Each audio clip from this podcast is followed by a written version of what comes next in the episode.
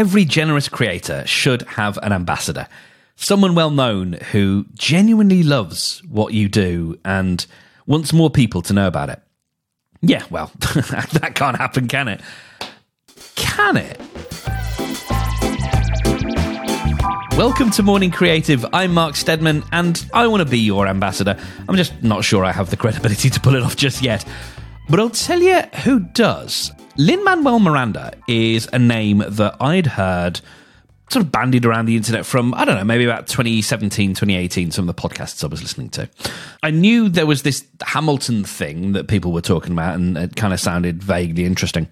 And then two years later, I'd started listening to a podcast called The Adventure Zone, which is presented by uh, the McElroy brothers. That's Justin, Travis, and Griffin, and their uh, their dad, uh, Clinton. So once I binged that and and munched through the series uh, at the start of uh, 2019, all the way through to I don't know, it took it took me six or eight months or whatever. I then started on their uh, their first show, which is they've been putting out almost incessantly for over 10 years. Uh, it's about 14 years now, called My Brother, My Brother, and Me. And that's presented by, by the three uh, McElroy brothers. So I yeah I went hard on on binging those um, between 2019 and 2020, and at some point they started talking about Lin Manuel Miranda, to the point at which he actually turned up and did some live appearances at shows that they were doing. But the most at the time that I knew about Lin, uh, Lin Manuel is that he was a fan of the McElroys. Like I hadn't yet discovered uh, Hamilton, and then fast forward to summer 2020, and I watch Hamilton on Disney Plus, and I'm absolutely, of course, I'm blown away by it. Of course, I am, right? But Lin Manuel is a legit McElroy fan, and that is really how I connected with him. He is the he is a self-styled fourth McElroy brother. There are actually canonically uh, about a dozen fourth McElroy brothers, but he's written songs for them. He wrote a song called "Fugue for Brother Horns," uh, "Shrimp Heaven Now," and "We Didn't Start the Brothers." Uh, he's he was also in their uh, short-lived uh, TV series, so he is genuinely a fan of these boys, and I would say arguably, but not really, inarguably way more famous than the McElroy brothers. Now, the McElroys are very well known in their sector, but if you talk about Hamilton, if you talk about Lin Manuel Miranda in Disney films, in various, like he is a bit more ubiquitous, I would say. So, the thing about fandoms, as we see, especially if you have one creative piece of work that draws a fandom that is made up of other creative people is that big fandoms spawn whole new pieces of art. You know, if you make stuff for the sake of it, this is where you can really shine because I mean, so many like comedy or fiction shows, podcasts, and stuff that I've listened to or watched have had their own fandoms, their their own art contributions. Some of them kind of become canonical. Some of them kind of get a nod. You know, I mean, there's some amazing examples. I think I talked ages ago, pre 2024, about the uh, film and the state and the sort of live show Harmontown and how one of the fans just got up on stage and helped them out with something and then became a fixture and then got into TV as a result of it. I, I also remember things like the Thrilling Adventure Hour and the amount of art that would be created uh, through the stories that these guys were telling. There's Mission to Zyxx a couple of years ago, which spawned and you know all sorts of uh, of of pieces of art. It's a big thing, you know. If you do work that is just art for the sake of art, comedy for the sake of comedy, whatever, you know, fashion for the sake of fashion, and you bring on people who love what you do, they're going to want to sort of contribute to that canon, really. And I think that's an amazing thing. Now, if we go back to Lin Manuel Miranda, thinking about him, just think about him as an ambassador for the McElroy brothers. So, just like charities have ambassadors, unselfish work, generous work like yours could warrant one too. Now, I think the thing with, with, with this kind of thing is you can't, well, you can go looking for one, but you can't hire one they've kind of got to come to that decision themselves. But I think you can find them and perhaps even start a relationship with them. So First off, let's think about who your ambassador would be. Someone that is well known, someone who carries uh, maybe a bit of stature, a bit of respect, a bit of status. And I think where this is valuable is it's it can be another way of thinking about your audience avatar. So that's something that a lot of us get taught to do, and there's some some sense in that, and I've talked about that on previous episodes as well. And that's that's great, but this is another way of thinking about it. Instead of thinking about who your ideal audience member would be, think about who your ambassador would be. Who would be a famous face that would represent what you do because not because they're paid to do it, because I don't think charity ambassadors get paid. Oh, I might be wrong about that. It might vary, but they wouldn't be paid to do this. They would do it because they want more people. They want to spread the word because they genuinely love what you do and and they just think it'd be fun for more people to enjoy it. So it's someone who's going to blow the horn for you. Someone who would take time out of their their busy life because they really like what it is that you're doing. It's someone who's going to put their own ego aside to celebrate you for a bit. And someone who's got a megaphone that can amplify what you're doing. Know, people talk about having like a Dream 100. That's a, a, a, popular sort of framework where you have this big list of names that are they're usually people you'd want to collaborate with in in some respect, and that's I think that's that's fine. But this I think is maybe a little bit more fun and engaging, certainly for me anyway. And it's about connecting up your generosity with theirs you're doing generous work by showing up and using your time, whether you're teaching someone something or just keeping them company for a bit and telling jokes, whatever it is, you're being generous. And what we want to do is connect that up with their generosity in wanting to take time out, like I said, to tell other people about what it is that you're making or even to contribute something to the collective canon, you know, contribute their own piece of, of lore, add to the story, uh, whatever it is, you know, add to the patchwork that, that you're making. And the thing is, they probably connect with you on a personal level here or on a personality level with you in a way that maybe we don't get so much of when we think about the ideal listener or the ideal audience member or the dream 100 like this this is about a friendship more than it is about anything else. It's about a kinship, certainly. So it's not just about the work. And that that is a huge advantage because then, like I said, they're not just connecting with what you make, but they're connecting with who you are and your values, and your values match their values. Brilliant. So, who would be your ambassador? Do they embody the message that you carry already? do they see the world in a similar way? They don't have to be world famous. And I, have talked about them being famous. They could be someone well known in your field, but it is important. It's it's someone who is important to you in your circle, and someone who is important in your circle. So, whatever space you're in, who is the the top voice? But as much as we're saying, you know, they don't have to be world famous, they've got to be someone who's going to like blow the doors off for you. Do you know what I mean? Someone who's going to where you really see the spike in your followers, in your downloads, in your views, in your listens, or whatever it is. Like someone who, when they come along, you can really go, wow, that was the, you know, that was the moment on the graph where this person parachuted in, you know. So I've been brainstorming a few names, uh, and here's a few that, that I've come up with of uh, people that I think in various strata at various levels who I would love to consider ambassadors for what I do. So we got uh, the comedian Stuart Goldsmith, who I uh, emailed a while ago and was quite nice to me. I've seen him live, really enjoyed it, and I think the the day after I sent him an email and and uh, yeah, I sent him a couple actually. He's, he's quite quite approachable. Fern Brady is a comedian. Uh, she's a stand up and she wrote a book recently about uh, living with autism. Lewis Capaldi, I think, is a is a fascinating uh, artist. He is someone who's very much living with what it is to have Tourette's, but also the mental health stuff around that and around being famous. And someone who's incredibly self aware. I think would be would be fascinating uh, as a and and wonderful uh, as an ambassador. Neko Case, she was uh, or still is one of the two founder members of the New Pornographers, uh, and she's funny and she's interesting and she's introspective. Tom Merritt is uh, he hosts a thing called the Daily Tech News Show. I often bring him up.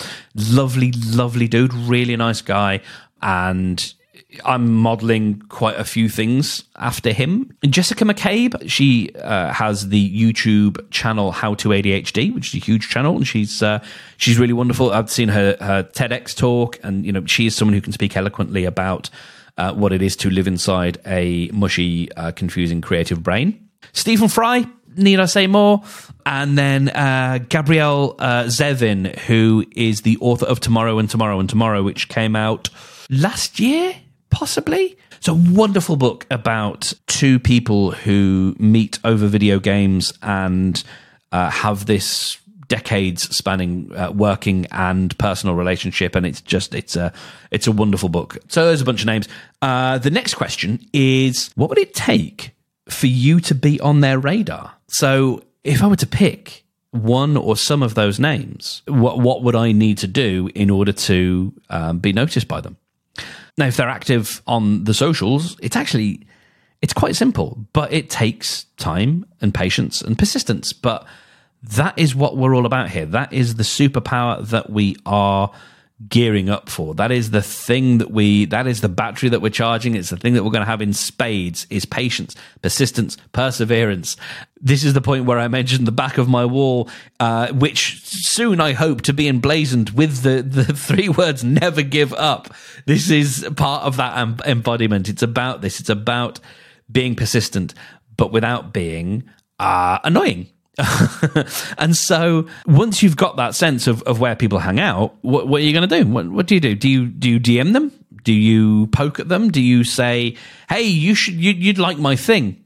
No, you don't do any of those. You don't do any of those.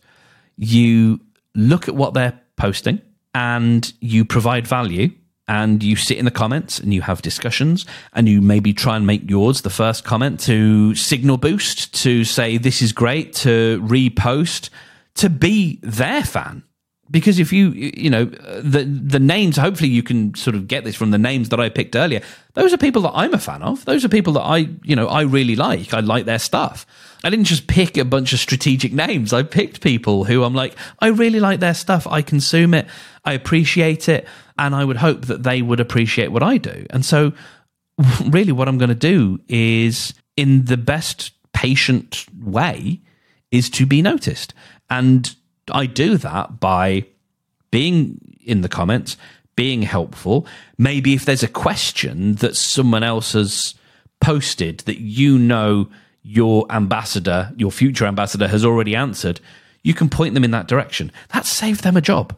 Anything like that, if you can do a little bit of janitorial work, a little bit of administrivia for them, over time, they're going to notice what's that little round face that I keep seeing. You know, they're not going to care about the username or whatever to begin with, but they'll start seeing that. What's that same? I seem seem to be seeing this same avatar pop up around like every time I I do something.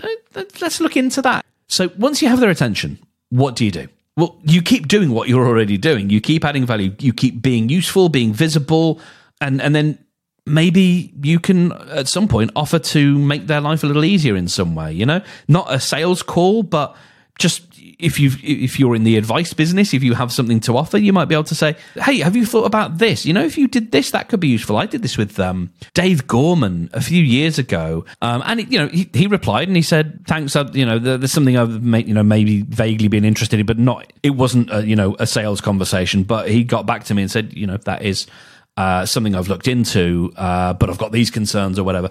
Um, and so when when it can just be about you adding value and you know giving the information, not pointing them towards something else, but actually just saying, you know, not saying, I solved this problem or I answered this question in a YouTube video and then pointing them to the YouTube video because you want them to watch it and engage. No, you just you just tell them the thing. you know, you just give them the information.